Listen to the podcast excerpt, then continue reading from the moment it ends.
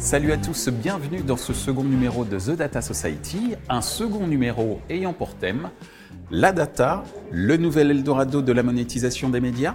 Je vous propose de retrouver sans plus attendre nos deux invités exceptionnels, Bruno Latapie de Dailymotion et Julien Gardès de Triple Lift. Bruno, la fin des cookies tiers, selon toi, quel impact sur la stratégie de la monétisation des médias ? On y est, on est en plein dedans et puis euh, y a des choses qui ont évolué aussi sur les prochains, les prochains mois. Euh, le constat, c'est qu'on perd en monétisation. Euh, concrètement, on a calculé à peu près, que ce soit dans mon C N V chez vingt minutes ou aujourd'hui chez Dailymotion, euh, on a à peu près un tiers d'inventaire euh, qui est en risque, euh, soit non monétisable, soit monétisable avec euh, une valeur qui, où on perd de la valeur. Donc euh, c'est euh, compliqué quand on est côté éditeur parce qu'il euh, y a beaucoup de, euh, d'évolutions sur cette partie, euh, on va dire, euh, loi et euh, sur la partie cookie. Euh, mais je, disons que je vois le côté positif, c'est que ça force les éditeurs à reprendre un peu la main euh, sur cette data parce qu'on a toujours un peu considéré la data comme, euh, un peu un, comme du sel ou du poivre qu'on va mettre sur une viande. Euh, la data, ça fait partie vraiment euh, des ingrédients euh, principaux pour une recette. Et euh, ça, on l'a trop oublié ou on n'y a pas pensé. Et en fait, le fait que tout ça arrive force l'éditeur à reprendre la main euh, sur sa data et euh, on en parlera après, en tout cas à développer une multitude de choses et surtout d'être propriétaire. Ça, c'est super important. Merci Bruno. Selon toi, Julien également, quel impact a la fin des cookies tiers sur la stratégie de monétisation des médias ? Je suis entièrement d'accord avec ce qu'a dit Bruno, bien évidemment. Je pense qu'il y a effectivement un vrai, un vrai changement de paradigme et une vraie transition de la data third vers de la data first. Euh, du fait des changements réglementaires, du fait aussi d'un changement d'usage, parce que globalement on s'aperçoit que cette donnée propriétaire, first party, dans le cas de Bruno, des éditeurs, a un côté qualitatif bien plus important. Il faut effectivement la, re- la remettre un peu au centre des débats. C'est pas, c'est pas du sel, c'est pas du poivre, c'est le, c'est le plat principal. Maintenant, aujourd'hui, il y a énormément de, de considérations, de projets, d'initiatives. On sent que c'est reste encore un chantier qui est un, un work in progress, comme on pourrait dire. Beaucoup d'initiatives qui ont besoin aujourd'hui d'être structurées, je pense qu'on va en parler, pour remettre effectivement cette, cette, cette, cette hors data au centre des débats et permettre d'en tirer une valeur qui est effectivement le, l'enjeu principal. Bruno, tout à l'heure, tu expliquais qu'être propriétaire de sa donnée était primordial pour un, pour un éditeur. Quelles sont les opportunités offertes par l'exploitation de la first party data pour l'éditeur, justement ? Alors, euh, c'est pas simple. Euh, c'est pas simple parce qu'aujourd'hui, euh, on, il faut qu'il y ait une performance. Euh, qui dit data dit euh, une va- augmenter la valeur, en tout cas du, de ce qu'on va vendre. Une, la data va forcément s'intégrer avec du média, euh, et c'est ça aussi qu'on faut vraiment prendre en considération. Donc, euh, c'est vraiment euh, trouver une notion de performance et associer de la créativité et de l'exclusivité. Je pense que ces deux, euh, ces deux ingrédients, c'est pas, on n'est pas dans une matinée cuisine, mais c'est un peu top chef. Mais un peu, euh, un peu en fait, c'est vraiment aussi, euh, c'est que une data, elle a de la valeur si elle est exclusive. Donc, euh, il y a une multitude de data. La data, c'est finalement assez, assez large. Et je pense que l'enjeu aussi des éditeurs, c'est de travailler à la fois sur la partie performance, donc s'assurer que quand un acheteur va acheter euh, justement de la data, bah, qu'il s'y retrouve d'un point de vue R O I. Mais aussi que cette data soit exclusive. Parce que si tout le monde peut proposer la même chose, il y a moins d'intérêt. Donc euh, là, la créativité, euh, créer des contenus, créer des, euh, des formats, des, euh, des rendez-vous, bah, c'est ce qui va donner la richesse et la valeur ajoutée de la data, et donc plus facilement pour un éditeur d'aller la monétiser, tout simplement. Julien, à l'instant, Bruno nous a évoqué l'importance de la créativité, de l'exclusivité et, et de la performance. Selon toi, d'après tes observations en tant que technologie, quelles sont les, les opportunités offertes par l'exploitation de la first party data pour les éditeurs ? Je pense que la data, il faut à tout prix lui faire raconter une histoire. Une data nue en tant que telle, elle va être ce qu'elle est, mais elle ne va pas forcément amener une valeur ajoutée incrémentale pour l'éditeur, pour l'annonceur, pour le marketeur, pour l'ensemble de la chaîne alimentaire. Donc il faut véritablement arriver à lui dire, à lui faire raconter quelque chose. Donc elle doit s'appuyer effectivement sur toutes ces notions de format, de créativité, d'expérience et de rendez-vous avec l'audience. Et aujourd'hui, on est un peu à une forme de croisée des chemins parce que plein plein d'initiatives autour de la data, on, on a vu euh, les, les initiatives opérées par les navigateurs, on a vu les initiatives opérées par les instances de régulation, des, des initiatives privées, elles sont très disparates. Il y en a pas, on ne peut pas dire qu'aujourd'hui, il y en a une plus importante que l'autre, et on ne peut même pas dire qu'il y en a une qui gagnera in fine la bataille par rapport à tout ça. Il faut effectivement arriver à un, un pot commun un petit peu, ou arriver à une situation où les éditeurs pourront associer les valeurs ajoutées de l'ensemble de ces initiatives dans une technologie, dans des stratégies commerciales, pour en tirer bénéfice. Donc je pense que l'enjeu, il est là, et donc ça passe bien évidemment par ce, ce, ce maillage de l'innovation du format avec une data pour, in fine, arriver à une création de valeur qui est ce qu'on recherche tous. Bruno, quelle est ton opinion sur les différentes initiatives, peut-être un peu trop d'ailleurs, qu'il y a actuellement au, autour de, du sujet de la data sur le marché publicitaire ?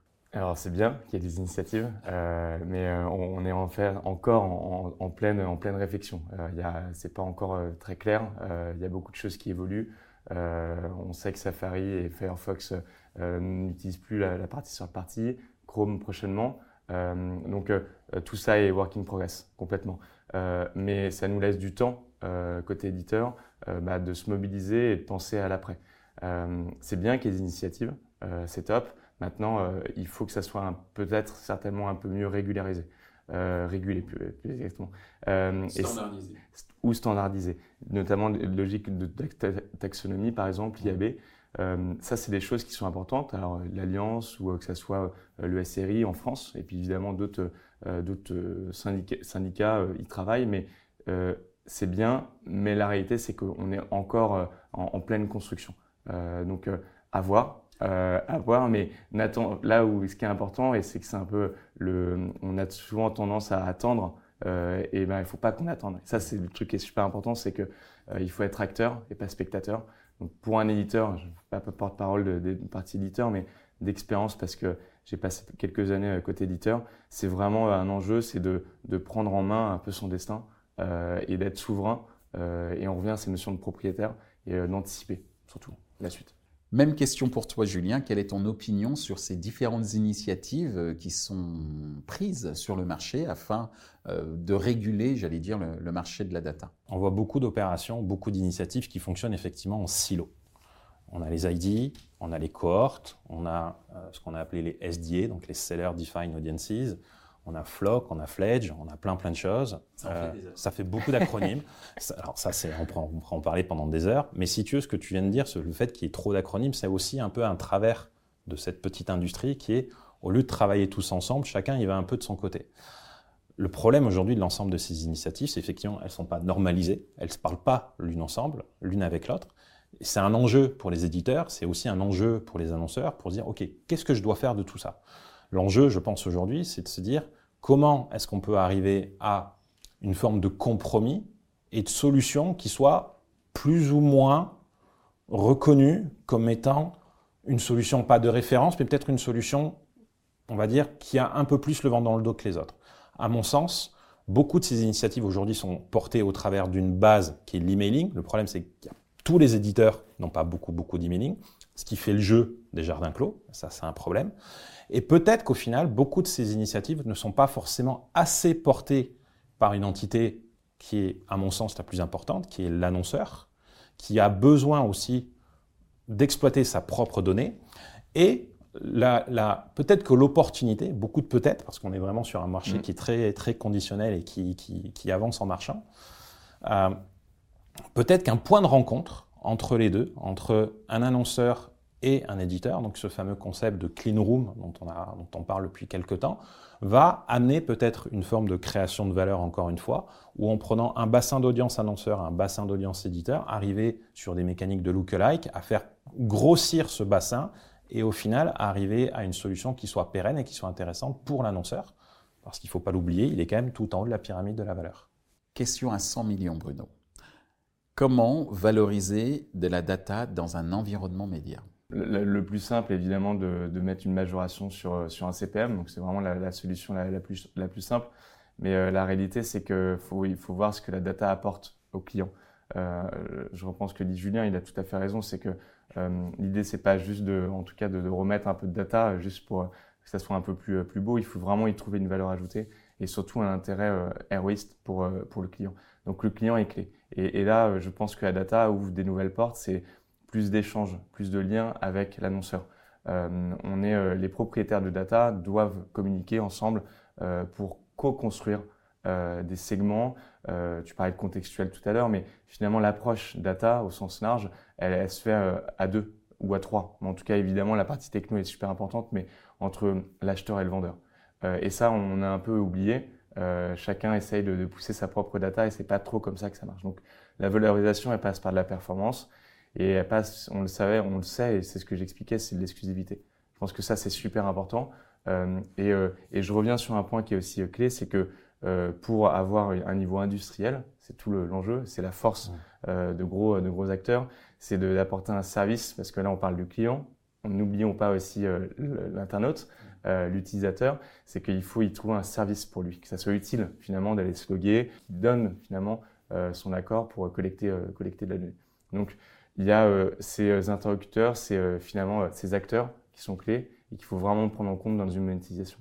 Bruno, même question pour toi qui a la même valeur, cent millions. Comment valoriser la data dans un environnement média ? Une observation et un conseil. C'est un enjeu fondamental. L'objet fondamental, c'est encore une fois, c'est extraire de la valeur et comment enrichir cette expérience média que va proposer l'éditeur. On a beaucoup travaillé au tout début de la data sur cette data third. On a travaillé ensuite sur le contextuel. On a ensuite travaillé sur des audiences, sur des bassins de population un peu plus restreints. Au final, la solution, c'est quelque chose qui va amener un traitement transversal entre le contextuel, qui redevient effectivement une pierre angulaire et quelque chose de très important, et on le voit, et c'est ce qui permet à des éditeurs de tirer leur épingle du jeu, une notion d'audience un petit peu plus large, de fait, du fait encore de ces restrictions qui sont en train de se mettre en place, et de l'individu quand ça devient possible. Et donc la cohabitation ou la coopération entre ces trois assets doit permettre effectivement de tirer cette fameuse valeur. Comment est-ce que ça va concrètement se mettre en place ? Aujourd'hui, ça fonctionne essentiellement via la création d'un deal I D qui peut être mis en place par l'éditeur lui-même, qui peut être mis par ses partenaires commerciaux technologiques pour amener effectivement des capacités de ciblage pour l'annonceur, pour le D S P, pour l'agence plus pertinent, réduire cette notion de, de dépense un petit peu inutile et donc de garantir un impact sur cible plus important. On n'est pas en train de réinventer la roue, clairement pas. On est juste en train de s'adapter aujourd'hui à ces nouveaux environnements. Maintenant, le challenge pour l'éditeur, c'est qu'on avait historiquement des technos qui, encore une fois, fonctionnaient de manière très silo, très individuelle. Et maintenant, les éditeurs ont besoin d'accompagnateurs et de technologies qui vont être capables de gérer les points de contact contextuels, les points de contact basés sur des audiences plus groupées, plus cohortées. Mmh. Je ne pense pas que ça se dise, mais je vais le faire quand même. Et plus individualisées. Et l'ensemble de tout ça va, encore une fois, permettre de s'en sortir et d'amener encore une fois une, une, une parade à ces, à ces GAFAM, à ces grandes plateformes qui, eux, bénéficient de quelque chose qu'on doit essayer de répliquer, de transposer dans l'open web. Bruno, on en arrive à notre dernière question. Quelles sont les attentes d'un acteur comme Dailymotion vis-à-vis de ses partenaires technologiques ? Dailymotion, on a une double casquette. On est à la fois, donc on est propriétaire de notre S S P, euh, donc on l'a, on l'a créé, on a... Il y a quelques années, il y a eu cette prise de conscience d'être justement, d'être, cette nécessité d'être propriétaire, d'être souverain finalement de son stack technique parce que c'est clé pour quand on est côté éditeur, euh, mais aussi côté player. Et en fait, finalement, on se rend compte qu'avoir la maîtrise sur son stack technique, c'est clé. Euh, après, on travaille évidemment avec une multitude d'autres acteurs euh, technologiques. Et ce qu'on peut attendre, nous, quand on est côté éditeur, euh, je fais aussi référence à mon, à mon, à mon passé, c'est qu'on va attendre évidemment de la transparence. Euh, ça, c'est un enjeu qui est clé. Euh, peut-être que les précédentes années, il y a eu euh, plein de choses qui ont été faites, euh, bonnes ou pas bonnes. Euh, mais en tout cas, la transparence, c'est clé. Qui dit transparence dit confiance. Ça aussi, c'est quelque chose qu'on a un peu oublié. Le fait aussi de cleaner les notions de vendors euh, ou euh, toutes ces euh, démarches qui sont faites côté éditeur, euh, c'est pas simple, mais c'est utile parce qu'au final, ça permet de renforcer, d'avoir des liens euh, vraiment euh, de confiance entre, le, entre les technos et les éditeurs. Donc ça, c'est un des premiers points qui est vraiment important. La performance, c'est clé. C'est que si on ne s'y retrouve pas, que ce soit côté acheteur, que ce soit côté vendeur, que ce soit côté tech, euh, et ben, ça ne va pas aller non plus. Donc la performance, c'est aussi un élément clé. Euh, quand j'entends performance, c'est évidemment euh, toute la partie euh, latence, toute la partie euh, complétion, euh, jusqu'à euh, finalement côté acheteur, euh, ce qu'il y retrouve et ses K P I qu'il va pouvoir suivre. Et après, on en parle évidemment beaucoup en ce moment, euh, tout l'enjeu énergétique. Euh, donc euh, je sais que la vidéo, parce que c'est sur quoi on, on évolue aujourd'hui, est très énergivore. Euh, il faut qu'on fasse attention là-dessus. Et je pense que les technologies aujourd'hui ont, ont un enjeu euh, de prendre en considération le fait que la vidéo soit très énergivore et de trouver des solutions. Euh, voilà, des choses, je sais qu'aujourd'hui, globalement, les, l'ensemble des technos, des technos sont mobilisés. Euh, c'est des choses qu'on fait aussi, de pouvoir adapter par exemple la taille d'un créa, de, de la créa en fonction d'un device.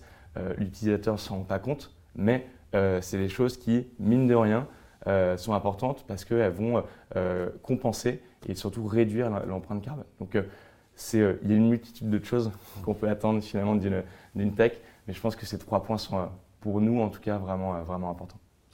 Julien, on regarde des réponses de Bruno. Quelle est ton observation quant aux attentes des acteurs euh, éditeurs vis-à-vis de leurs partenaires technologiques dont tu fais partie? Je pense que les, les, les, les demandes ou les prérogatives de Bruno sont assez euh, communes à bon nombre d'éditeurs. On a effectivement aujourd'hui un besoin impérieux d'amener de la transparence, euh, un, un contrat de confiance d'une certaine manière, de sécurisation, et construire aussi des partenariats sur le long terme. On est dans cette chaîne programmatique qui est, on le sait, trop complexe, trop énergivore, on le voit, qui a beaucoup de dérives, qui sont en train de se réguler, comme toute forme de, de marché encore un peu jeune. Il y a des, des, des moments où il faut re, re, revenir un peu sur des fondamentaux. C'est exactement ce qu'on est en train de voir. Dailymotion a pris ce parti il y a déjà plusieurs années en créant leur propre stack technologique. Alors, tout le monde ne peut pas se le permettre. Moi, je le vois un petit peu. Alors, on peut le dire, c'est une manière de reprendre le contrôle et d'avoir une gouvernance propriétaire. Tout le monde, encore une fois, ne peut pas le faire. Moi, je le vois comme un besoin, encore une fois, de remettre l'éditeur au centre du village. C'est notre boulot, nous, en tant qu'S S P, d'amener cette notion de performance. Alors, il y a aussi un éléphant dans la salle dont on n'a pas parlé, qui sont les revenus. On est aussi, nous, on doit arriver à être capable de générer des revenus pour nos éditeurs. Mais encore, tout ça dans un cadre de confiance et, bien évidemment, par rapport à des contraintes ou des contraintes, je ne sais pas si c'est le bon terme, mais à des règles du jeu qui sont ce qu'elles sont aujourd'hui. Donc, la notion de transparence, on en a parlé, la notion de maîtrise des coûts technologiques qui sont très importants. Et le corollaire de tout ça, effectivement, c'est ton impact énergétique et le faire en sorte que tu proposes des chemins d'accès les plus directs possibles entre l'éditeur et l'acheteur. Donc, cette fameuse, ce fameux nouvel acronyme qu'on, qu'on, dont on parle depuis pas mal de temps, qui s'appelle le S P O, qui, en fait, il a un avantage, celui-là, je dirais, c'est qu'il peut, il touche beaucoup de choses. Il va toucher la transparence, il va toucher la garantie de résultats financiers optimisés pour l'éditeur parce qu'il y a moins d'intermédiaires entre l'entité acheteuse et l'entité qui doit recevoir le chèque à la fin du mois. Et aussi cette notion d'énergie parce que moins tu as de hop, moins tu as d'appels serveurs. Donc plus tu as de, plus tu vas maximiser un chemin d'accès direct, forcément moins ton empreinte énergétique sera, sera importante. Donc tout ça, in fine, arrive à répondre aux enjeux des éditeurs comme Bruno les a très bien exprimés, et créer véritablement une notion de partenariat. Euh, le point que je pourrais rajouter, c'est la notion de service, qui est très importante. C'est très difficile aujourd'hui, quand tu es un éditeur, ou même quand tu es une plateforme techno, de valoriser le travail qui a été fait. Et il a besoin, encore une fois, d'être, on va dire, euh, magnifié par des personnes pour répondre aux besoins du quotidien et se dire que on doit créer effectivement une relation pérenne et donc une relation de confiance, et ça passe aussi par le service qui va être proposé. C'est un point qui est super important. On avait, euh, je reprends ce que tu avais dit il y a quelques années, euh, le programmatique, c'est, c'est pas, c'est pas automatique forcément. euh, euh, et c'est vrai parce que finalement, euh, parce qu'on oublie euh, aujourd'hui, c'est évidemment, on est beaucoup dans une automatisation des achats ou des technologies, et, euh, et je pense que le, bah, l'humain est clé, et on revient à transparence, circuit court. Euh, le, les impacts énergétiques, serviciels, on est vraiment finalement dans l'humain. Et c'est ça où je pense qu'en tout cas, ce que vous faites chez, chez Triple Lift, c'est cette nécessité d'être, d'être proche, de prendre en considération finalement les, les, euh, les problématiques et les enjeux euh, des uns et des autres, et euh, de fonctionner ensemble. Et donc, euh, on a tout à y gagner en tout cas, euh, et c'est comme ça que ça marche. Merci Bruno, merci Julien de nous avoir éclairés sur les opportunités énormes qu'offre la data pour la monétisation des médias. Vous nous avez sensibilisés sur le fait d'être propriétaire de sa donnée, le fait également à terme de trouver une sorte de standardisation dans l'usage de la data et la mesure des résultats publicitaires via la data. Et enfin, vous nous avez également sensibilisés sur les questions de transparence. Pour cela, je vous dis merci, et je ne doute pas que nos interlocuteurs, nos auditeurs seront ravis de pouvoir réécouter vos différents conseils et recommandations. Merci à vous. Merci beaucoup, Michel. Merci, merci Michel. Merci beaucoup. Et merci, Julien. Ainsi s'achève ce second numéro de The Data Society avec pour thème la data, nouvel Eldorado pour la monétisation des médias. J'espère que vous avez eu plaisir à regarder ce programme comme nous avons eu un énorme plaisir à le préparer pour vous.